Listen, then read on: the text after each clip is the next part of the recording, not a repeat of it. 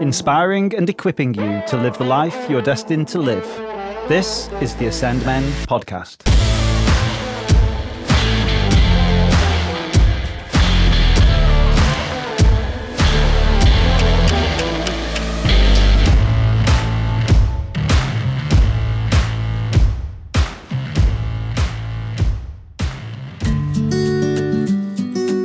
Hi there, guys. It's good to have you joining us again.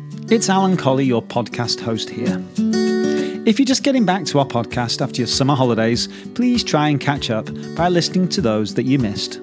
There were some real gems in there. It's the first Saturday of September, which means it's a Stronghold Verses episode.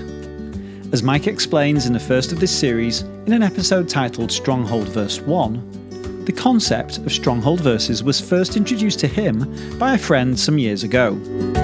The idea was that there were a series of special verses that you took to heart and kept close as constant go to verses for help and encouragement. They are like fortresses that you can shelter in when life gets tough. Today's comes from Romans chapter 12, verse 2, and as you'll hear next, Mike encourages us to be transformed. Check the show notes for more information, including the Bible text. Over to you, Mike.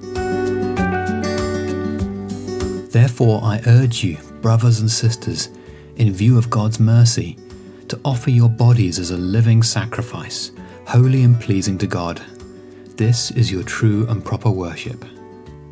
Do not conform to the pattern of this world, but be transformed by the renewing of your mind then you will be able to test and approve what God's will is, His good, pleasing, and perfect will. Romans 12, verse 2 is a stronghold for the mind, a place of renewal, transformation, and strengthening. It's a blatantly countercultural verse because it starts with the command, Do not conform to the pattern of this world.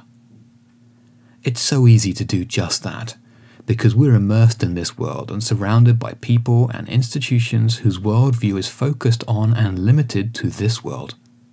Most people are living just for this life, for the here and now. The pattern of this world is selfishness, me centered living, and the pursuit of power, possessions, pleasure, and prestige all the time we're egged on in our selfishness by the consumerism of our culture that saturates every media form and bombards us with material messages until we think that's all there is. Paul doesn't want us to live like that. God doesn't want us to live like that. We're to live a different lifestyle and have a different worldview. The countercultural lifestyle that Paul envisaged is laid out in verses 9 to 21 later in the chapter. Devotion to one another, hospitality, selflessness, restraint, generosity, and overcoming evil with good. Similar passages can be found in Ephesians 4:17 to 5:21 and Galatians 5:13 to 6:26. The different worldview is one where we're striving towards our real home in heaven and viewing everything in this world through the lens of service to Jesus. The upside down kingdom seen in many of Jesus' parables as Paul says in Philippians 3:20, but our citizenship is in heaven.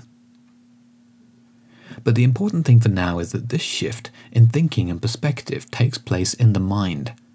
Our mind is key to transformation. But be transformed by the renewing of your mind. Note, this isn't us transforming ourselves because we can't renew our minds. No, this is about letting God transform us and letting God renew our minds. There's a temptation in Christian circles sometimes to underplay and undervalue the role of our minds in faith, but Romans 12, verse 2 makes clear that it's a crucial component. Following Jesus doesn't rely on blind faith where we just switch off our minds, nor does it engage the heart only. No, Jesus appeals to every part of us and wants every part of us to honour him. That's why Jesus says in Mark 12:30, "Love the Lord your God with all your heart and with all your soul and with all your mind and with all your strength." Do you ever get the sense that you're not accessing all that God has for you? Do you want to know more of his will for your life? Do you feel trapped in particular habits, sinful practices, or habitual patterns of thinking? Even after coming to faith in Christ, it's easy to feel like that, unable to give ourselves fully to the cause of Jesus and live up to what we feel is expected of us. Sometimes it's hard to honour God fully and to know what He wants for and from us. This verse shows that the renewal of our minds is key to breaking these limitations and realizing God's plan for us. God's will for our lives is not just good, nor even just pleasing, it's perfect. It's the very best we could hope for, perfectly suited to us and the fulfillment of all our potential, with blessings like we couldn't even begin to imagine. The end of verse 2 calls us to test and approve God's will but the words, then you will be able to, establishes a key sequence and progression. It's only possible once our minds have been renewed. That has to happen first. It's also tied to wholehearted, whole life, day in, day out worship, which is what verse 1 is all about.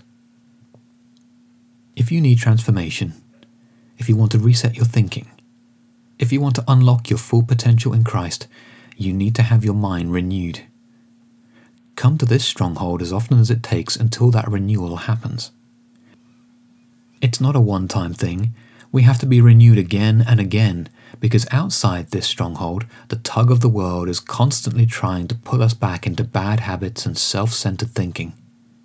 Make this your go to stronghold and take refuge in it against all the lies and empty promises of a world that's going nowhere.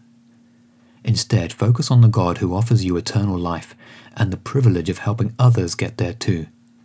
Forget mindfulness. Aim Christ renewed mind instead. That's it for this Ascend Men podcast. If you've enjoyed this content, please share it with a mate.